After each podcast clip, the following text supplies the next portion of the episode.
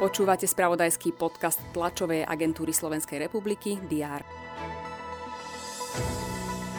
Na zvýšenie platov zamestnancov v štátnej službe a vo verejnom záujme vrátane pracovníkov v školstve pôjde miliarda eur. Na jeseň dostanú jednorázovú odmenu 500 eur. Ďalšie zvýšenie bude v budúcom roku k 1. januáru a k 1. septembru. V školstve dôjde k valorizácii platov od 1. januára o 10% od septembra 2023 zas o 12% Vláda schválila zonáciu Národného parku Muránska planina. Jeho výmera sa zníži na 18 516 hektárov. Zvyši sa výmera bezzásahového územia s 5. stupňom ochrany. Trestné stíhanie bývalého generálneho prokurátora Dobroslava T. v kauze Gorila zastavili pre premočanie. Uznesenie ešte nie je právoplatné, prokurátor podal voči nemu stiažnosť. Futbalisti Eška Slovan Bratislava postúpili do druhého predkola tohto ročníka Ligy majstrov. Na pôde Dynamo Batumi v odvetnom zápase otočili v predlžení na 2-1. Aj tieto informácie rezonovali predchádzajúci deň. Aj vo štvrtok 14. júla sme tu s prehľadom očakávaných udalostí. Vítajte pri osledovaní.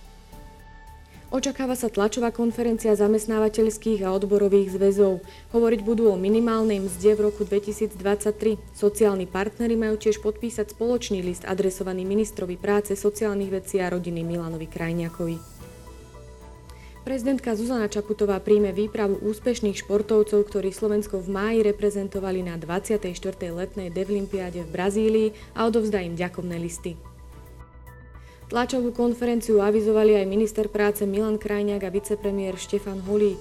Informovať majú o vzniku agentúry štátom podporovaného nájomného bývania. V rámci návštevy na východnom Slovensku zhodnotí delegácia výboru Európskeho parlamentu pre regionálny rozvoj využívanie prostriedkov politiky súdržnosti na lepšie začlenenie Rómov a pomoc utečencom. Predstavitelia Európskej únie a Medzinárodného trestného tribunálu usporiadajú tlačovú konferenciu o vyšetrovaní vojnových zločinov na Ukrajine. V Prahe bude zasadať Rada Európskej únie pre všeobecné záležitosti. Zúčastní sa na nej aj podpredsednička ukrajinskej vlády Olha Štefanišinová. Francúzsko dnes oslavuje štátny sviatok Deň dobytia Bastily. Britskí konzervatívci zastúpení v parlamente budú v druhom kole hlasovať o kandidátoch na nového predsedu strany – zo šiestich vypadáva kandidát, ktorý dostane najmenej hlasov od celkovo 358 poslancov strany. Z boja už vypadli Jeremy Hunt a Nadhim Zahavi. Futbalistov MFK Ružomberok čaká odvetný zápas prvého predkola Európskej konferenčnej ligy proti litovskému Žalgirisu Kaunas. Dunajská streda zase nastúpi proti FC Cliftonville. Sledovať budeme aj svetové hry v neolimpijských športoch a výsledky našich reprezentantov. Pokračuje tiež Tour de France.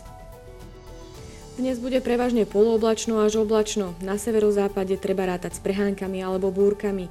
Teploty sa budú pohybovať od 29 až do 34 stupňov Celzia. Slovenský hydrometeorologický ústav vydal viaceré výstrahy pred horúčavami.